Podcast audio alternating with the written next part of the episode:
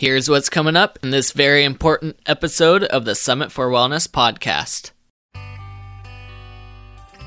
The thing about being a vegan is that it's not just what you eat, it really becomes who you are. And what that means is anything that throws up a challenge to your kind of ideological framework is felt as a threat to yourself. And that means you really can't engage with new information. And that information may be, gosh, my health is failing pretty abysmally. Or it may be, wow, maybe agriculture is not actually the way forward for humans or the planet. I mean, there's any number of things that you may discover either experientially or in, or intellectually that are going to challenge this this framework. You know, the problem is there are massive deficiencies in this plant-based diet as well, and for my for me, I would say by the three month mark, I was starting to feel it. I was already having really bad hypoglycemic incidents. Um, I didn't know what it was. I didn't know what it was called. Um, I just knew that I would have these tremendous times of feeling not quite hungry, but like I had to eat or I was going to die. And it was my blood sugar had dropped too low, so I kept having to just kind of snack all the time. You know, put food in my mouth. And by the time I was done being a vegan, it was just semi-constant. And this is true for a lot of people who take up these diets. You just you, you blow through your insulin receptors. This is also very common among vegans. You're going to find joint problems in very very young people. You know, your joints are really supposed to last for most of your life. If you're 80 years old, that's one thing, but at age 18 or 20, you're not supposed to have hips and knees and you know spines that hurt. It's supposed to be in really good shape at that point. Um, and the other very helpful thing that I want to throw in here is that if we could repair even um, 75% of the world's grasslands, um, and they've been trashed by agriculture, let's be clear, but if we could do the repair, you know, get the perennial grasses back and the large ruminants, you know, there's giant herds of ruminants that should be roaming those grasslands. If we could get everything back in place the way that it wants to be, within 15 years, we could actually drop um, the carbon to 330 parts per million, which is way under that 350 red line. Welcome to the Summit for Wellness podcast, where we help you climb to the peak of your health. And now, here is your host, Brian Carroll.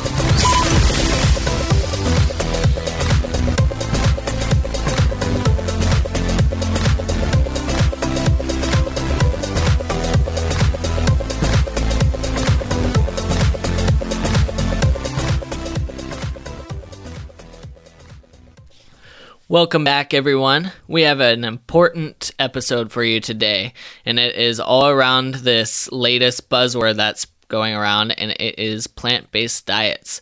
Uh, it seems like everybody is starting to go on plant based diets, and there's so much information coming out about them.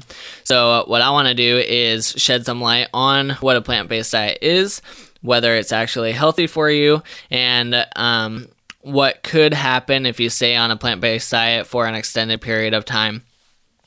So I brought on the author of The Vegetarian Myth, and her name is Lierre Keith, so that we can talk about it. Um, and in her book, she goes into great details about um, the impact of vegetarianism and veganism, and um, probably way more than we actually go into in this episode. So if you want to learn even more, then I highly recommend uh, getting her book, The Vegetarian Myth. We definitely tap into a lot of different areas with veganism and vegetarianism, including the morals behind um, why people become vegans. Uh, we go into agriculture and how agriculture might not be as it seems and how much damage uh, monocrop agriculture can actually cause and uh, we also briefly touch about um, animal farming practices and how that could be uh, better than how a lot of the CAFOs are set up currently. Um, so stay tuned and listen to this episode with Lierre Keith. Uh, but before we jump in, we just launched um, one of our big projects, which is our app that is available on um, iOS and Android. So if you go into your app store and look for the Summit for Wellness app, then you can download our app for free.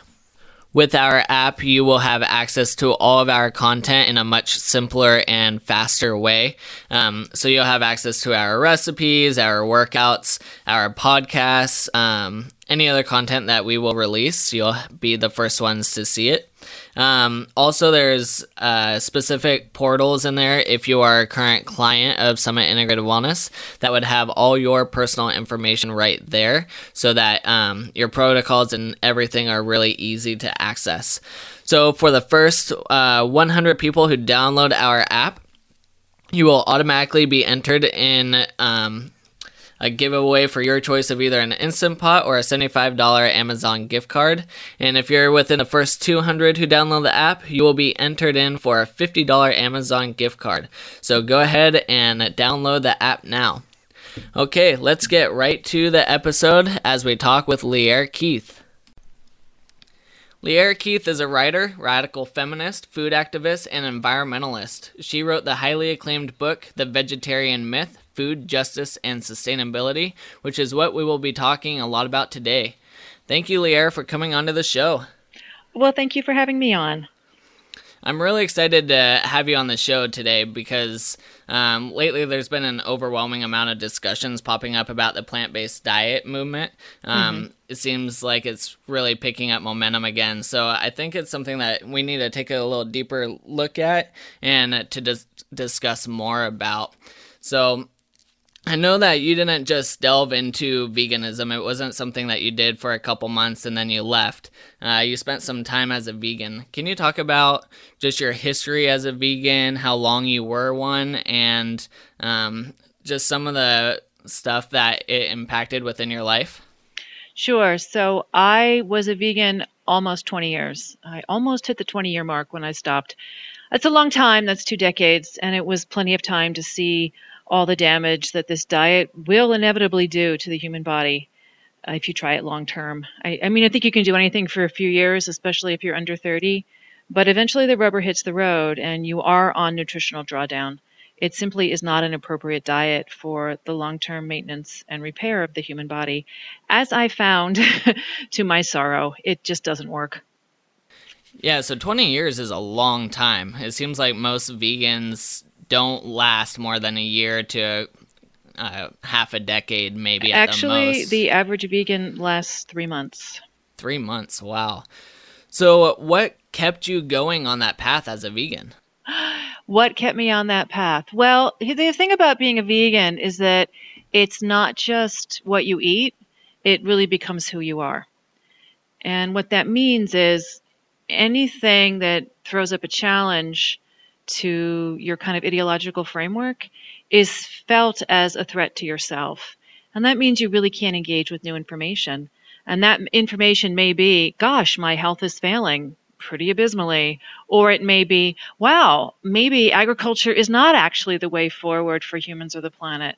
I mean, there's any number of things that you may discover either experientially or in, or intellectually that are going to challenge this this framework but when you're a vegan it's really hard to absorb it. You just you can't engage because it's too threatening. And i certainly experienced that and i think most vegans do. So there's that. You, you end up in this very sort of fundamentalist mindset where um, anything sort of outside the circle of what's acceptable um, just you just can't you can't touch it. So there was this terrible angel that I wrestled for 20 years because I still was somebody who kept trying to gather information about you know the really dire straits that our planet is in and what has caused this? What's the problem? What have we done and why? And ultimately the answer is really agriculture. Agriculture is how we've destroyed the planet. I mean, we've had 10,000 years and we've trashed the place. And it was agriculture that's done that. But as a vegan, of course, you can't you can't face that because you think you found a solution in agricultural foods and it turns out it's not the solution. So that was, you know, back and forth for me for uh, two decades. I couldn't handle it, and then I kept wanting to read about it, and then I kept trying my own experiments, and then I would read more about it, and then I would, you know, back away from it because I couldn't stand it. Um, so there was that, and then also um, it's it can be a very cult-like experience. All your friends are vegans. Your whole social network is vegans. Um, and everybody around you who's not a vegan wants to be a vegan, is trying to be a vegan. So everybody thinks this is, you know, the truth, the life, the way. And it's very hard because when you leave that world, you will lose some of your friends. There's all kinds of people who will hate you who once upon a time you thought were your lifelong buds, and they're not. So that's also really hard. And I think a lot of people, that's half the battle for a lot of people. I mean, I get these emails all the time, and it's very painful um, to have something just, you know, like your diet get in the way of really profound friendships and even marriages, relationships break up over this, which tells you how crazy it kind of is. I mean, that should not get in the way of somebody's primary relationship, and yet it does. Right. Um, can you talk about what age you became a vegan? Yeah, I was 16, which is actually pretty typical. It's a lot of teenagers and especially teenage girls who who try this, and the vegans know this. They're people like PETA, you know, those big animal rights groups. They target teenage girls because they know that's who their natural audience is. So it's very typical. Um, and the way that I became a vegan is also very typical. I met another teenage girl, and her family, they were all vegans. So she had all the facts and figures and pictures and just the horrible information about factory farming, which should move all of us. I mean, that's pretty dreadful stuff. Um, but all I knew was what she was telling me was that the way out of this was to become a vegan. I had no other information about food, about farming, about topsoil, about nature, about anything. I grew up in a very you know, sort of urban suburban environment. I did not have a clue. I'd never even seen a broccoli plant. I mean, I had no idea what I was eating. Um, so, you know, when they come along with a complete and total program, if you just do this one simple thing, you can save your health, you can save animals, you can save hungry people, you can save the planet. This is incredibly appealing to anyone who is an idealistic, angry young person, which I was. And so it spoke to me very deeply like wow this is so easy. I can fix everything that's wrong with the world if i just do this one thing. So within two weeks i was utterly convinced. So for a lot of people coming into um, veganism they do start to feel really good for the first couple months or maybe it's only a couple weeks um, and then things start to change. What kind of health issues did you end up running into and how long did it take before you started to notice that the health uh, that you had wasn't going the direction that you were hoping? I think a lot of people feel better at first because um, I think I don't. I mean, I don't know 100% on this, but I think most people who take this up, um, they stop eating junk food right away. You know, when, when they take up a vegan diet. So there's a lot of crap they take out of their diets, and that certainly helps. That's going to help anybody. But you know, the problem is there are massive deficiencies in this plant-based diet as well, and for my for me, I would say by the three month mark, I was starting to feel it. I was already having really bad hypoglycemic incidents. Um, I didn't know what it was. I didn't know what it was called. Um, I just knew that I would have these tremendous times of feeling not quite hungry, but like I had to eat or I was going to die. And it was my blood sugar had dropped too low, so I kept having to just kind of snack all the time, you know, put food in my mouth. So the problem with these high carbohydrate diets is that they dem- it demands a tremendous amount of insulin every time you eat, and our bodies were just not cut out for that. You know, we're, we're, we're not meant to be eating that load of sugar every day. And so what happens is then your pancreas has to release all this insulin to get your blood sugar back down. Um, but the problem is that insulin is a very blunt instrument um, clearly we were not meant to handle this load of sugar because your pancreas will will overproduce insulin then. And then insulin runs through your bloodstream as fast as it can and it shoves everything into your blood cells just to clear that sugar out. It's grabbing everything right and left and just shoving it into your cells for storage. Um, the, the reason is because your brain especially can only function within a very narrow range of sugar. If it's too high or too low um, you can fall into a coma and die. I mean, it's this is a biological emergency, and that's the only mechanism we have to clear it. So too much insulin, then it grabs too much, shoves it out of your bloodstream. Now your blood sugar's too low. And this is why everybody who eats these high carb diets ends up with blood sugar problems. It's this constant roller coaster of too low, too high, too low. When it's too low, you're desperate to get food in your mouth. You'll feel better for maybe half an hour, and then it starts all over again it's too high, so now you get the insulin surge, then it's too low, so you have to eat again, but all you're eating is carbohydrates, so now it's too high again. And this goes on all day long. And you feel terrible through all of it. There's a tremendous, tremendous amount of um, adrenaline that's also released in this process. So you're constantly keyed up, anxious, angry, all of that from having this blood sugar swing.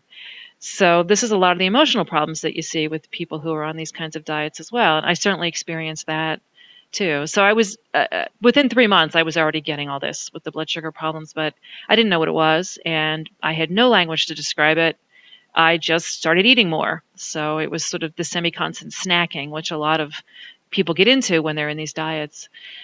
Um, so there was that. And then um, pretty quickly on, I also stopped menstruating, and that's pretty common for women who eat any kind of low fat diet. Um, and one of the reasons for that is that the um, cholesterol is actually the mother hormone. I know cholesterol has been horribly vilified over the last you know 20 30 years but it's an incredibly life affirming substance it it cholesterol does so many things for so many parts of your body like every cell in your body the membrane around your cells is made of cholesterol. So it gives us structural stability. If you were to suck all the cholesterol out of your body in a second, you would be a puddle on the floor. There'd be nothing to you but water and bone. Okay, that'd be it. So that's what you know. Cholesterol just does this amazing, these amazing things for us. Um, but one thing is, it's also the mother hormone. So all of your hormones are made from cholesterol, and when you're not eating any, you just you simply can't produce enough. We need way more than our bodies can make. So your body will say, "All right, well, I need to keep you alive." And these are these are the the moment to moment life functions that I'm going to send the cholesterol there to take care of that so we're still alive. At some point in the future, when nutrition improves and we have some more cholesterol, I will then send some off to your reproductive organs and and you know make your hormones again and we'll talk about having a baby then. But for now i'm just going to keep you alive. So your body does that kind of triage and sends it away from um, you know the sort of non-essential functions like reproduction. So that's why. This is this is precisely why you know a lot of women end up with all kinds of fertility issues where when they're on any kind of high carb low fat diet so that happened to me um, of course nobody knew why because doctors have no training in nutrition. Nobody once asked me, well, what do you eat? Which I just find astounding now, but that was the case. So that happened. Um, within two years of being a vegan, I started to develop very severe joint problems. Um, I have degenerative disc disease. And I will say that at age 18, people's spines aren't supposed to fall apart for no reason. So when, you know, an orthopedist looks at my MRI, my x-rays, you know, their first thought is, well, you were in a horrible car accident when you were young. And no, I was not. And then they said, did you fall off a roof? I mean, what happened to you? This is horrible. And what I did was the nutritional equivalent um, by being a vegan. So this is also very common among vegans. You're going to find joint problems in very, very young people you know your joints are really supposed to last for most of your life. If you're 80 years old that's one thing but at age 18 or 20 you're not supposed to have hips and knees and you know spines that hurt. It's supposed to be in really good shape at that point. And instead you know i was drawing down all of the nutrients that are needed for basic joint health. So that happened and that's permanent. That's one of those things that you don't get back. If you wear at your joints they're gone. So i did that. Um, i also had just that very typical that whole constellation of anxiety, depression, insomnia, very, very typical amongst people who eat low fat diets, vegan diets in particular. Um, and that's very hard to deal with. And I lived in that world for 20 years and really had no idea what I had done to myself. It wasn't until I started eating actual fat on a daily basis that, uh, you know, the world really just goes from black and white to color. And you just feel so much better so quickly. Um, and I yeah, it's just it's a terrible thing, and I have gotten so many emails from so many people in that situation. Like they know that they don't feel the way they should. They know they can compare notes from five years ago, ten years ago. I used to be a happy person. Now I can barely get out of bed, and it's you know they're sort of faced they're up against the wall in terms of you know, this ideology is failing me this diet is failing me but what do i do now and it's a very hard moment but um, you know we, we have a birthright that's about that kind of radiant health, and that includes our mental health and our emotional health as well. And that just can't be satisfied by eating a plant based diet. So that was the major stuff I did to myself. I mean, there's some minor things too, but you know, some you do it long enough, that stuff is permanent. So uh, while your health was going south and all these issues were starting to come up, at any point did you think, "Oh, I just need to be stricter with my diet and all these problems will go away?" Or does that thought not even cross your mind? Oh no, I I thought that and so many people who are in that kind of vegan world, especially the raw vegan world, will do that. The worse you feel, the more you decide, "Oh, I just have to be better at it." And so you double down and you pull all your vegan books off the shelf and you read them all over again and you you decide, oh, I must feel terrible because you know last month I ate a bite of cream cheese, and um, that's why I feel so terrible because I'm not doing it strictly enough. Um, and that's I mean that's the reason we have this phrase cognitive dissonance is because there were people in a cult who were told that uh, flying saucers were going to come from Mars or someplace and they were going to sweep them all away and take them here and there and whatever. And, and they all believed it. This was in the 50s. And there was this, this woman who ran this cult. And of course, on the appointed day, nobody came from outer space to, to meet them and greet them. And instead of deciding, you know, maybe this wasn't actually true, they all decide, no, no, no, we just didn't do it right. We didn't believe enough. We didn't do what we were told correctly. And so they all just recommitted to it uh, even more strongly. And usually there's a purge and they get rid of people who they think don't believe. But that's very typical for this sort of cult like behavior. And it's absolutely what I did. And I know so many people who did exactly that. So if the veganism isn't working, it's because you need to be a raw vegan. And if the raw vegan isn't working, it's because you're not raw enough. And if it still isn't working, it's because you need to be a fruitarian. And when you're really falling apart from that, it's because you need to be a breatharian. And at that point, you really do die. So that's the way it goes. It's a kind of a scary trajectory for a lot of us. And if you're that kind of a fanatic, which I was, um, you can end there. So earlier you mentioned that your menstrual cycle um, stopped after a few months of being mm-hmm. vegan, mm-hmm. and just a couple months ago there was um, a really popular vegan YouTuber that was coming out and saying to her millions of followers that uh, menstrual cycles are unclean and it means you're unhealthy, and that she's completely um, gotten rid of her menstrual cycle by being vegan. And someone with that many followers, that can cause a lot of damage to just the the social population that we have. Um, from all the people that you've talked with in the vegan world, is this a pretty common issue? Um, not having your menstrual cycle on a regular basis, or is this kind of a uh, fluke type incident? No, it's very, very common for any woman who eats a low fat diet and doesn't have enough cholesterol in her diet. Your body will shut that down and instead, you know, just divert all your cholesterol to sort of moment to moment life functions that you need to stay alive. So that's as female athletes are known for cessation of menstruation for that reason as well. They don't have enough body fat to menstruate and so that's what your body does in response. Um, it's not healthy. you're supposed to be menstruating if you're an adult human female. That's what we've been doing for millions of years. It's how our reproduction works. We don't have heat. We don't have a season. You know, we don't go into estrus once a year like other animals. We've got this other thing we do, which means we're fertile all year round. You know, the human beings decided a long time ago that was a better reproductive strategy. Um, but it means that women menstruate. So that's just what happens. You can't keep all that fertile lining um, fresh. You know, it's it it's only good for so long, and then you have to shed it and build another one. And that's what menstruation is. It's just you know keeping the womb healthy for a baby, having all those nutrients in place for it, and then when there isn't a baby, it just you know you eject it and then you start over again, and that's for whatever reason. You know, like that was the way evolution went with humans. So there's Uh, it's just profound misogyny, really, for anybody to come out and say that this is dirty or unclean or all that. It's we're just right back into the sort of basic patriarchal religion. You know, these religions that say that you know women are unclean or dirty or you know somehow not worthy of god or not worthy to be priests or all that kind of stuff. And it always comes down to that like the female body's not good enough. Never mind it's our original home right? This is right. the thing we should be thankful for on a really profound level you know? But that's it's just really sad when women are out there saying the same thing. Um, i said that when i was 18 or 19 i remember i mean i got it from other vegans and it makes you feel superior and it's just not. It's self hating and it's woman hating. And I really wish that women were not encouraging other women in, on this path of self destruction because it's not helping any of us. Right. So you also mentioned that uh, typical vegan is a, a high carb, low fat diet. Is there any cases of veganism where people are focusing more on avocado fats and coconut fats and trying to maintain a higher fat vegan diet? And if so, do you know um, if those type of people are still running into the same type of health issues or not? You know, coconut oil, avocado oil, um, those are certainly better choices than, say, canola or soy oil or corn oil.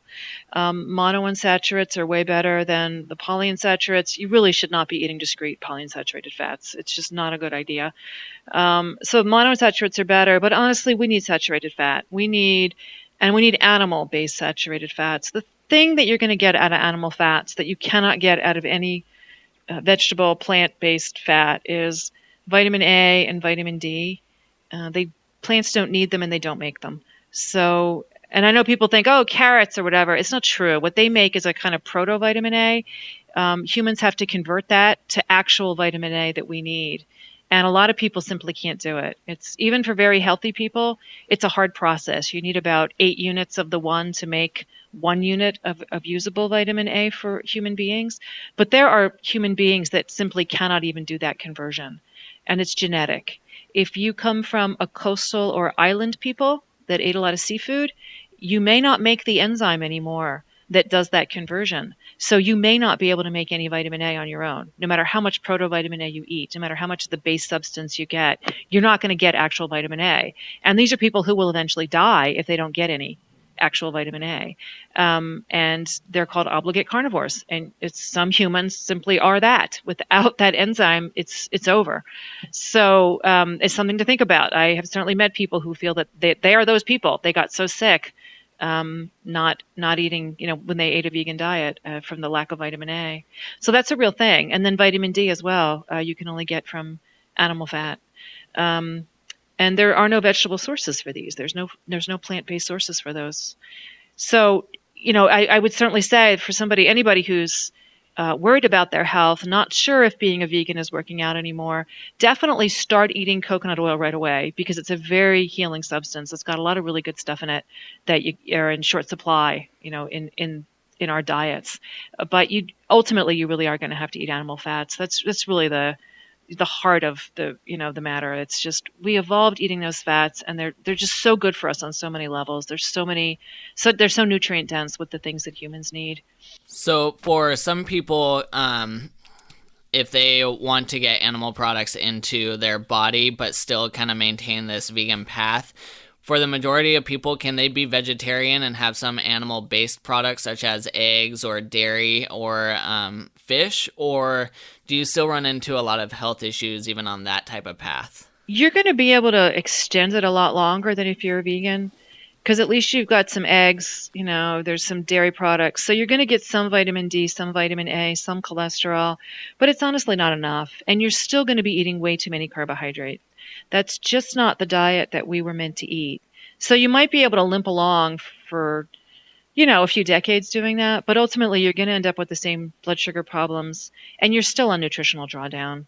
Um, we, we really need to be eating a much more nutrient dense kind of diet. And this just is evolutionarily kind of, you know, where this is where history has brought us.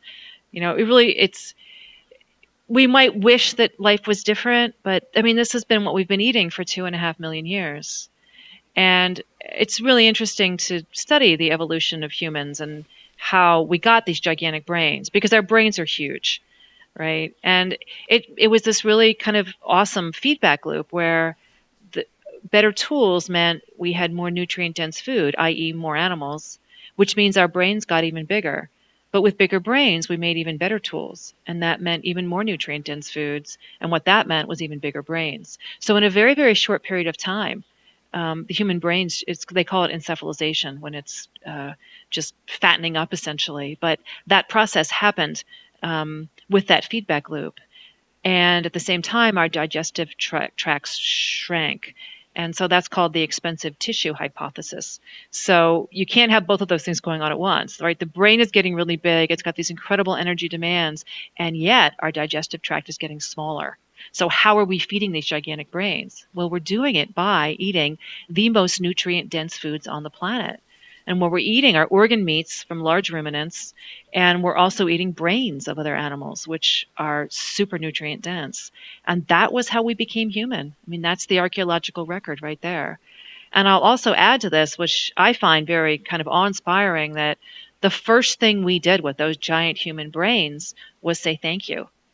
Right? We developed religion and art almost overnight. And what did we draw? What did we paint? What did we sculpt? You see it. It's the, the megafauna and the mega females. It's the people who gave us life. That's why we're here. That's what made us human. And the moment that our brains got big enough to be conscious of that, the first thing we did was show some reverence and some awe toward the beings that gave us life. And I think that's incredible that that sense of awe and thanksgiving is built into us, kind of body and brain.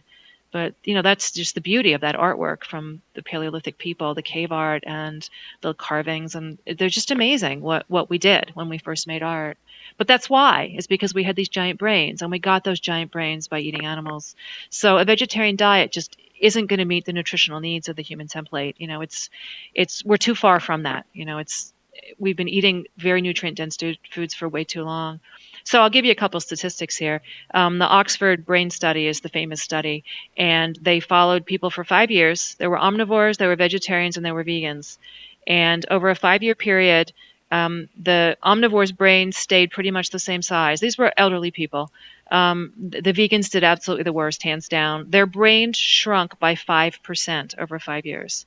They lost wow. 5% one twentieth of their brains. This is an organ two and a half million years in the making. And by eating a vegan diet for five years, that's how much of their brains they lost. Vegetarians did a tiny bit better, but not too much better. Um, in fact, the smallest brain of the omnivore was bigger than the largest brain of the vegan in the study. So that's what happens over time. Um, you know, you can also look at so what happened to human beings as a whole when some of them took up agriculture. And this is true universally. Um, agriculture started in about 14 places around the globe, and you see the same pattern. So people are super healthy as hunter gatherers. They're they're tall, they're strong, their bones are disease free. They've got all their teeth. They have low infant mortality. Um, they're doing really well. And any archaeologist can pick up a bone and tell you in five seconds whether it was a hunter gatherer or whether it was an agriculturalist.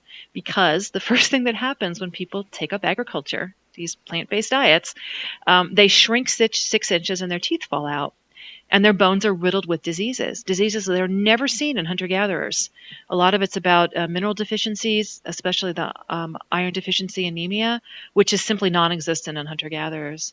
And we have a phrase for this. We call it the diseases of civilization and it's the heart disease, it's diabetes, it's cancer, all the autoimmune diseases, um, and all of this is because all of a sudden people switched, started feeding their bodies completely the wrong food. You've got all this excess sugar, you've got all these deficiencies on the other end, and what happens is the same thing over and over the diseases of civilization. So it's a noted phenomenon. It even has a name because it's that much of a pattern. And it's the same the world over. When people take up agriculture, human health declines precipitously. It's also the first time in history, human history, when you see hunger is institutionalized. There may have been periodic moments of hunger, but you don't see institutionalized starvation. That only comes with agriculture. So nothing went well after we started doing agriculture. It's backbreaking labor. Farmers work from dawn to dusk. The only way to have any leisure time is to have slaves. So it's the beginning of slavery. It's the beginning of militarism. Like all these terrible things happen to human health, to human society. Never mind the planet. Um, it's just been a disaster for 10,000 years.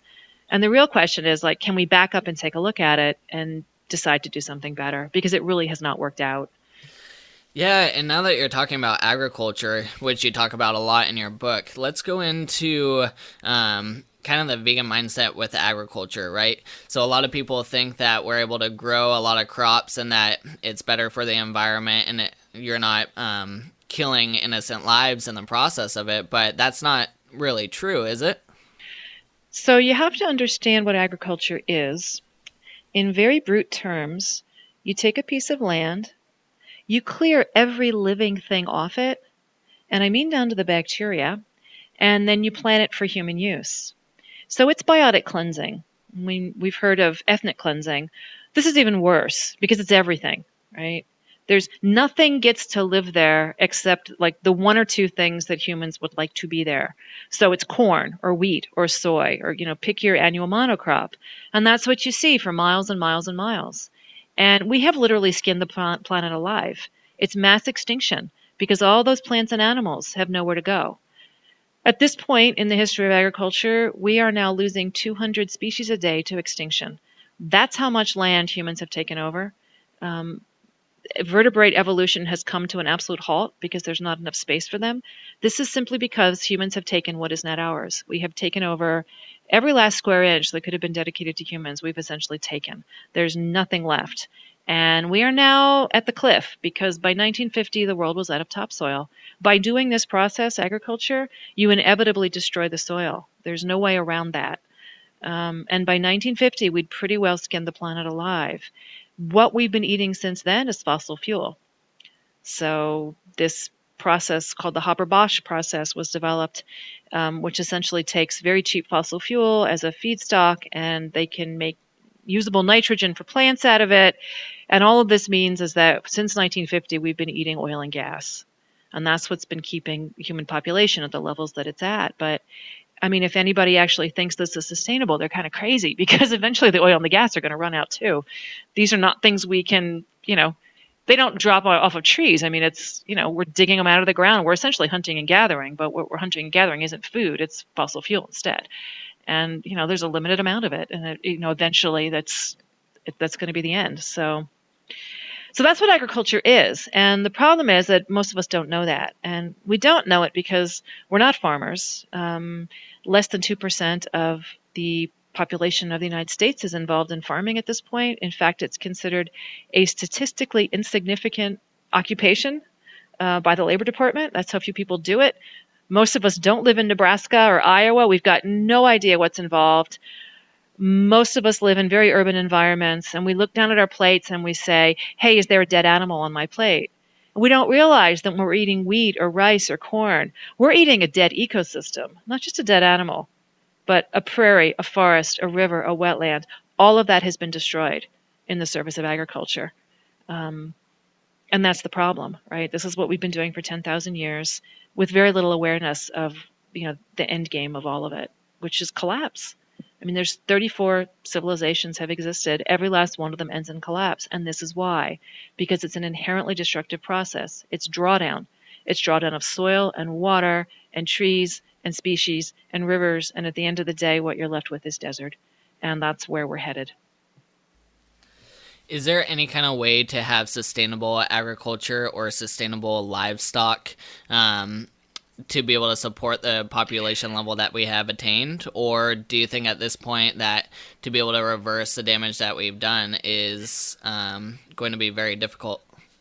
The the, so right now there's seven plus billion people on the planet and there is no conceivable way to support them except for eating oil. And that's there's six billion people who are only here because of fossil fuel um, that's the number of people that have been added to the planet since the year 1800, which is the beginning of the fossil fuel age. Um, we are going to have to face the facts if we intend to do anything about it. If we do nothing, we know where this ends, and it's very ugly. You know, you have failed states, genocide, um, you know, the kinds of horrors that you know are already happening around the world because of the strains of ecological devastation and overpopulation. Um, that is inevitable. That is what collapse always brings with it. Um, that doesn't have to be where we end. I mean, there's no physical reason that we couldn't repair what we've destroyed while we reduce our numbers to something that's sustainable. Um, but in the meantime, um, no, there is no way forward except for um, retracting, you know, retracting our numbers and letting the wild come back. Now, the question is so a lot of people you know we get confused. We throw this word around agriculture. What i mean when i say that is very specifically annual monocrops. So it would be uh, plants that are you know only grow for a season and the same plant over and over you know across miles and miles. So that's annual and that's monocrop that's that's exactly the opposite of what nature does. The, nature makes what's called a perennial polyculture. So it's mostly perennial plants. It's plants that live a long, long time, and that's very important. There's a reason that that's important. Um, and a polyculture means many, many different kinds of plants. So it's a community. It's a dense community of many different species and they all have a slightly different function. They all eat something slightly different. They all give back something slightly different. But that's what gives life its resilience is having um, that amount of diversity, you know, per square meter. And in a prairie, it should be 25 plants per square meter, which is a lot of different plants if you think about it. And we've replaced all of that with just corn, you know, or wheat. Um, the thing about perennial plants that if you really want to understand this you've, you've, got to understand their function there's three really important things that perennials do because they live a long time they have time to get really big and in a forest where there's enough water you see that in the form of trees right you think about how big a tree is like nobody could grow that big in one season right? So they're not annuals, they're perennials. They live many, many years, and that's what gives them time to grow that big. Well, in a prairie, it's a little bit different. Most of the growth happens underground. So, um, you know, it's the same density, you know, of life, but we're, we're not necessarily used to thinking about it just because they're not as tall, but that's because there's not as much water.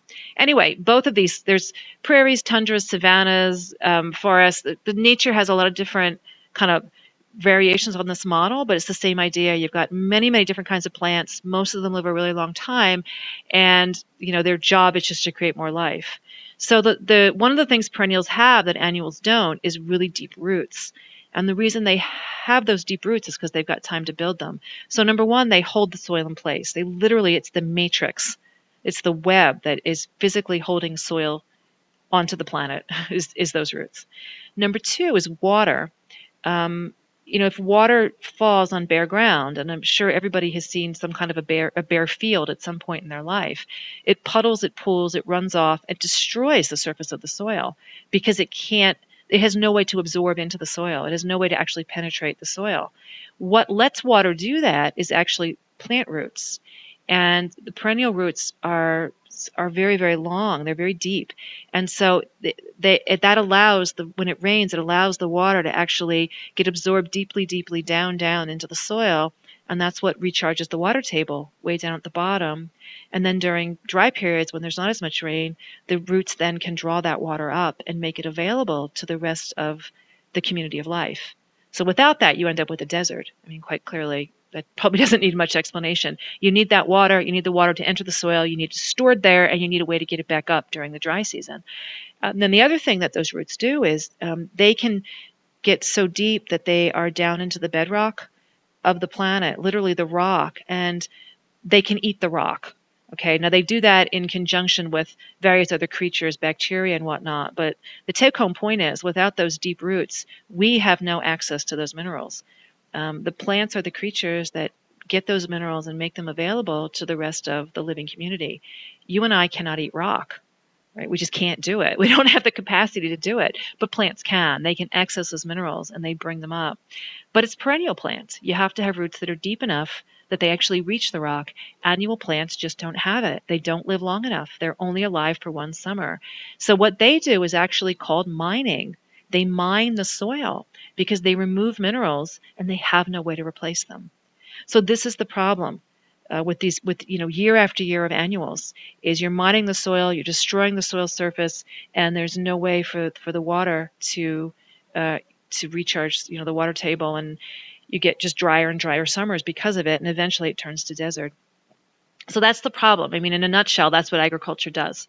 So besides the biotic cleansing, it's a destructive process on its own.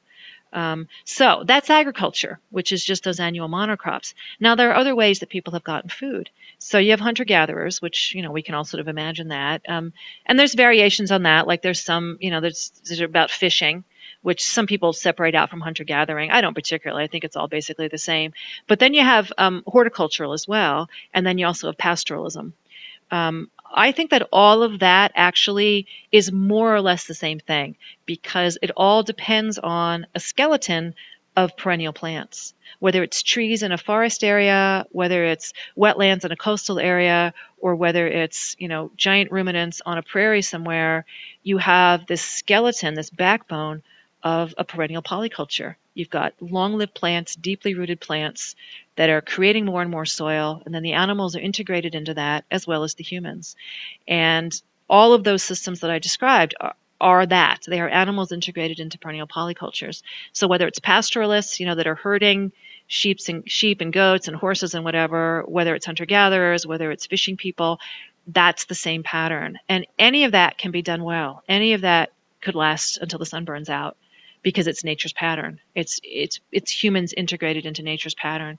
It's agriculture that's the problem. It's when you take over mass quantities of land, you destroy the living community that's there, you only use it for humans to grow annual plants, you will end in collapse each and every time because it's drawdown and it's inherently destructive. So yes, we could absolutely have ways of life where we provide for human needs as well as the planet's needs, um, you know, by simply returning to what we did for two and a half million years. You know, we were participants, we were not destroyers. Um, it's really what the planet needs us to do. It's honestly the only hope that we've got at this point is to repair the grasslands. It's the only thing that's going to store the carbon that we've released is to let the soil come back, and it's the plants that build the soil. So all of that could still happen. It's not too late. I have some great statistics about that if you need more hope, but that could be done. Um, and in terms of population, people do get very anxious about the subject, and I understand why, but we don't actually need to be worried. Um, this is something that's really been studied very deeply. And the number one thing you can do, the, the best action you can take to drop the birth rate, is actually to teach a girl to read. Um, when women and girls have even that much more power over their lives, they choose to have fewer children. In fact, all things being equal, most women will choose to have two children, which is really interesting to me because, you know, we've all heard these sort of Malthusian ideas that our population just will keep getting bigger and bigger. It's not actually true. When we have some choice over the matter, most women actually want to have, we want to reproduce at replacement levels for our species. So it's actually in there. Like, the, the the thing that would be the best for us is actually the thing that's best for the planet. So I always try to emphasize with the people like this is not human beings versus the planet, it's human beings plus the planet. That it's not until everyone's human rights count that we're going to be able to do anything good for the planet. So it all comes as a piece. You know, we're either going to get it all right or it's all just going to go down. Um, but you know, this is not something that we need to be worried about. I, I know that there's this sort of tremendous anxiety about it because there have been terrible human rights abuses done in the name of quote population control. The, the, you know, like China and the one-child policy, and it's just been a disaster for women. But that's not what I'm talking about here. I'm talking about actually giving women and girls choices and power in their lives. And what happens then naturally is that the birth rate declines. Um, and that's even happened in some very, very conservative theocracies like Iran around the world where, where they figured out that this was true and they decided to, to just increase the birth rate and do a few other things like you know make birth control free and um, do some education about it. And very naturally the population declined and pretty quickly. So our desire for children is actually fairly plastic and fairly flexible. And it's honestly these huge social and political systems that have pushed us in the other direction that we have overshot our land base so dramatically but what this says to me is that it's very hopeful. You know that if that if we take care of girls, um, that we're taking care of the planet as well, and that in a pretty short period of time, we really could have a sustainable number of humans. Like this does not have to end in some horrible Mad Max dystopian scenario. We've all seen the movies, we all have the terrible, you know, visions in our head, but it doesn't have to go that way. The only reason it's going to end there is because of these vast political systems that are in love with their own power I mean, honestly, I, this is the problem is I don't see any of the kind of major institutions around the globe heading in the right direction. But it's going to take all of us. You know, if we can turn that around, it's really not too late for our planet. Um, and the other very hopeful thing that I want to throw in here is that if we could repair even um, 75% of the world's grasslands, um, and they've been trashed by agriculture, let's be clear, but if we could do the repair, you know, get the perennial grasses back and the large ruminants. You know, there's giant herds of ruminants that should be roaming those grasslands. If we could get everything back in place the way that it wants to be, within 15 years, we could actually drop um, the carbon to 330 parts per million, which is way under that 350 red line. It would only take 15 years because that's what grasses do. Grasses and ruminants together, they build soil, and their basic building block is carbon. So this is why I say, you know, all my hope is in the girls in the grasses because it's not too late for our planet, but these solutions are actually really simple. We just have to let life live. We just get out of the way. We could help it. We could help do that repair. But even if we just got out of the way, stopped taking what wasn't ours, all of that life would return. because life wants to live. Like really fiercely, it wants to come home. And all we have to do is let it. It's really not too late. I know a lot of this message sounds like so overwhelming with doom and gloom, but I'm honestly a very hopeful person. And I see that the solutions here are good for all of us. It's good for the bison, good for the prairies, good for the forest, good for the girls. It's good for all of us. Yeah, and if anybody has gone to any land that has been overused or, you know, maybe a forest fire has come through or anything, you can see the regeneration that nature does all on its own over a period of time. You can see the regrowth and the rebuilding process um, right there in the making.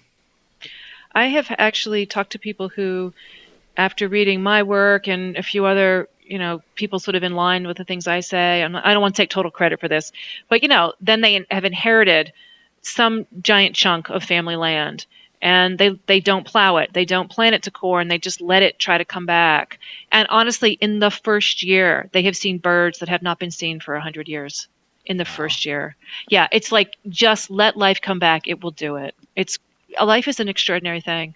It really is so I have a couple questions left for you, Lierre, um, and one of them has to do with the movie What the Health. Have you seen that mm-hmm. movie? Yes. Yeah, I'm sure you have the same feelings about it as a lot of people. Um, they definitely have an agenda in that movie, and they're definitely pushing veganism.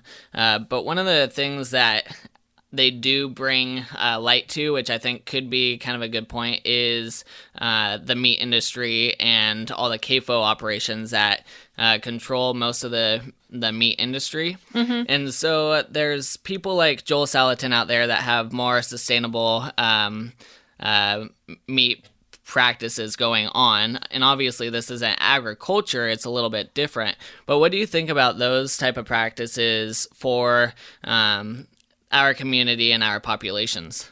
Yeah, I think that's um, the one good thing about that movie is that it does try to expose more people to factory farming, to the realities of what's happening to animals in factory farms. And these are sentient beings and they are being tortured. And I do think that anybody, you know, with even a little bit of a conscience should know that this is just wrong and we need to stop it. So I think that's something we can all agree on, right? The question is, you know, what next? You know, what other ways are there for people to get food and are any of them better for animals and better for the planet? And you mentioned Joel Salatin and I would say, yes, that is a much better way for all of us. He has built so much topsoil that in fact he's had to raise the fence posts on his farm. That's unheard of in this world. I mean, he's really produced a miracle. And all he's done is let nature take its course. He's integrated um, ruminants in with grasses, and that's what nature does. So it's a perfectly sustainable system. So to walk everybody through this, um, we're going to take one acre of land theoretically, and I'm going to show you two different things that can happen, two different things people can do to provide food. Um, so on the one land, one acre, we're going to do what's happening right now. So we clear everything off it, right? We take off all the plants. That means all the animals have to go. Insects, mammals, birds, everybody gone. It means that the rain cannot enter the soil anymore. It means the water table is going to be destroyed. It means all kinds of topsoil is going to wash away every time it rains into the nearby rivers. The rivers are going to die. No more fish in the rivers. I mean, ultimately, we're looking at a desert. But in the meantime, for a few generations, tops 2,000 years, um, you can get some corn out of it. So you plant it to corn, and then at the end of the year, you harvest that corn, and the corn gets shipped down the road on a truck to essentially a city. So you've got concrete floors, steel buildings, and inside are a bunch of absolutely miserable cows. You're going to feed them this completely unnatural diet of corn, which kills them by the way. They can only last about 60 days in those places because the food is just completely wrong. They're not meant to eat corn, they're meant to eat grass. So they're going to have holes in their stomachs, their livers are going to be um, toxified. It's just, it's a terrible life for them. They're miserable the whole time. Eventually they're slaughtered. Food goes to people. Well, what do you know? The amino acid profile is completely wrong. There's not enough tryptophan, for instance. The fatty acid profile is wrong. Way too many omega 6s. So the people who eat it are also going to get sick. So you've got dead and dying land. Um, you know, ecological collapse. You've got really sick ruminants living in completely unnatural conditions, and then you've got some sick humans. So that's what we're doing right now, and I just don't see this as a way forward for anyone. I will also add to the vegans who are listening you could take the cows out of this picture entirely, you would still have death and destruction. You would still ultimately have a desert on that land. You would still have um, extirpation of species. You would still have destruction of the local rivers. All of that is true. It doesn't really matter where that corn goes. Um, it's still not the model that nature wants. It's still not a sustainable way forward. But anyway, that's the first acre. So now we're going to take another acre of land. I'm going to show you the different way. So you leave that land in that perennial polyculture. You leave those grasses in place. Now you've got a home for all the creatures that have evolved for millions of years to live on grasslands. So you've got butterflies and you've got snakes and you've got ground dwelling birds and you've got migrating birds and all the way up from bacteria to the charismatic megafauna. You've got some large ruminants, perhaps a bison. On that same acre of land, you can raise one bison.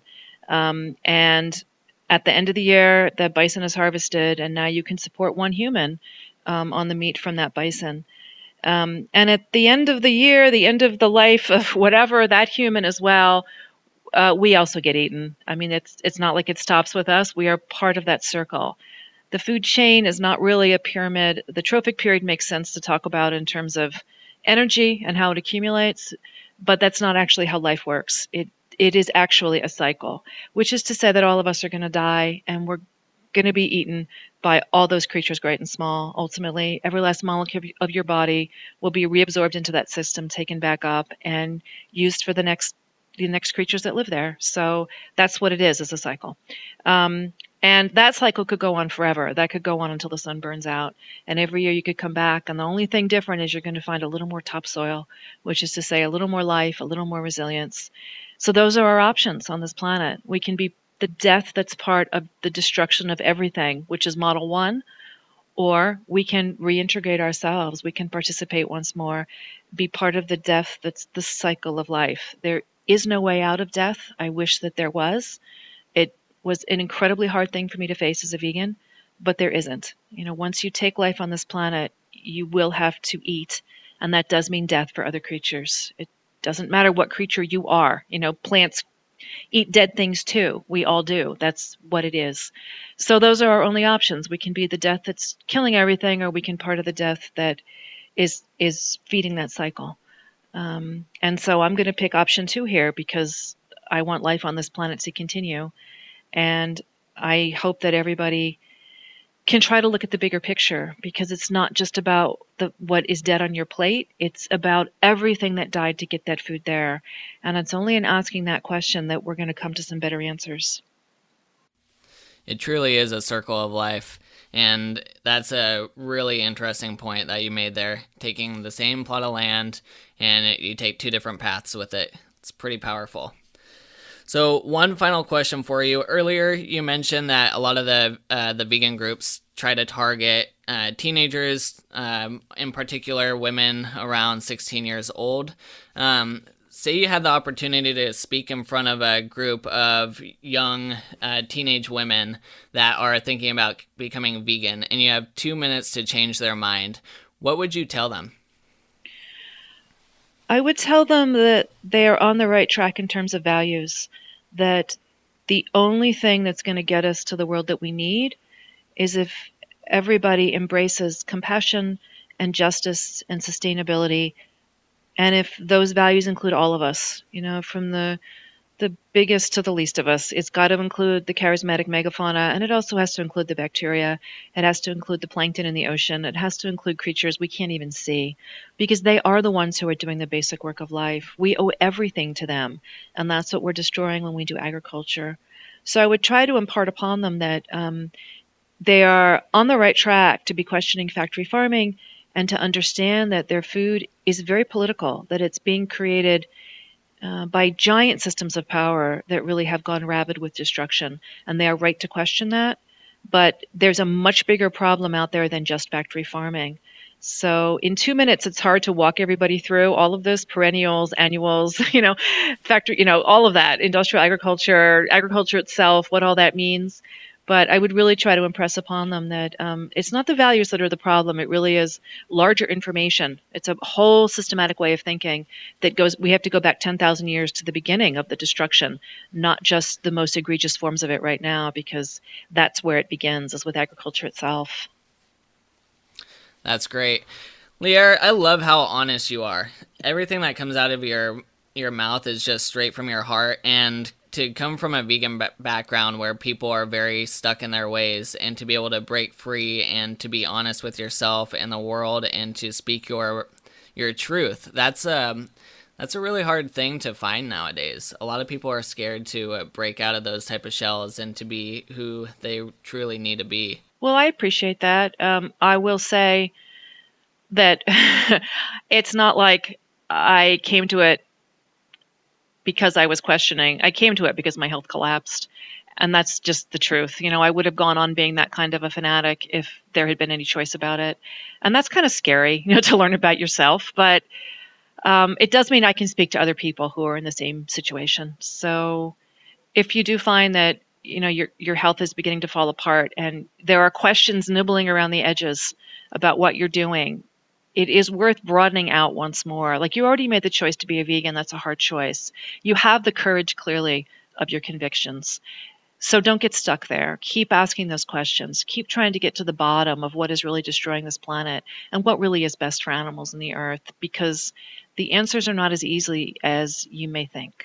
So, Lierre, where can people find you online? You have your website, lierrekeith.com, and I know you have the book, The Vegetarian Myth. What else have you done, and where else can people find you? Yeah, it's sort of a joke. Like, the best thing is, oh, go to my website. The joke is that my name is really strange, so it's hard to spell.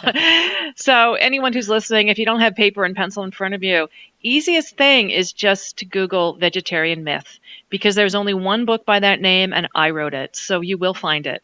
Um, if you're more clever and you can remember Lierre Keith, that's great. Lierre is French, so it's Pierre with an L, but that tends to slip from people's minds if they're not writing it down. But you can find me, Vegetarian Myth. Also, I have lots of YouTube videos. Lots of my lectures are up online, so you can find me talking about this subject and a whole bunch of others related. Um, so if you're intrigued, you know, there's definitely ways to find out more without having to buy my book. Also, public libraries are wonderful places. My mother was a librarian, so I'll just give that push. Go to your library. Um, and yeah, I have a website so you can see what I'm doing and what I'm up to and other books that I've written as well. Awesome. We'll have links to all of that in the show notes too, so people can find you a little easier that way. Thank you, Lierre, for coming on. I really appreciate uh, you taking the time to come and talk with us all about your journey through veganism and um, just how much your mind has opened up since then. Well, thanks for having me, and thanks for doing a show. All right. If you enjoyed this episode of the Summit for Wellness podcast, please go to iTunes and subscribe to our channel and leave us a rating and review. They really do help us out and they help um, other people to be able to find this show. And we will see everybody next time.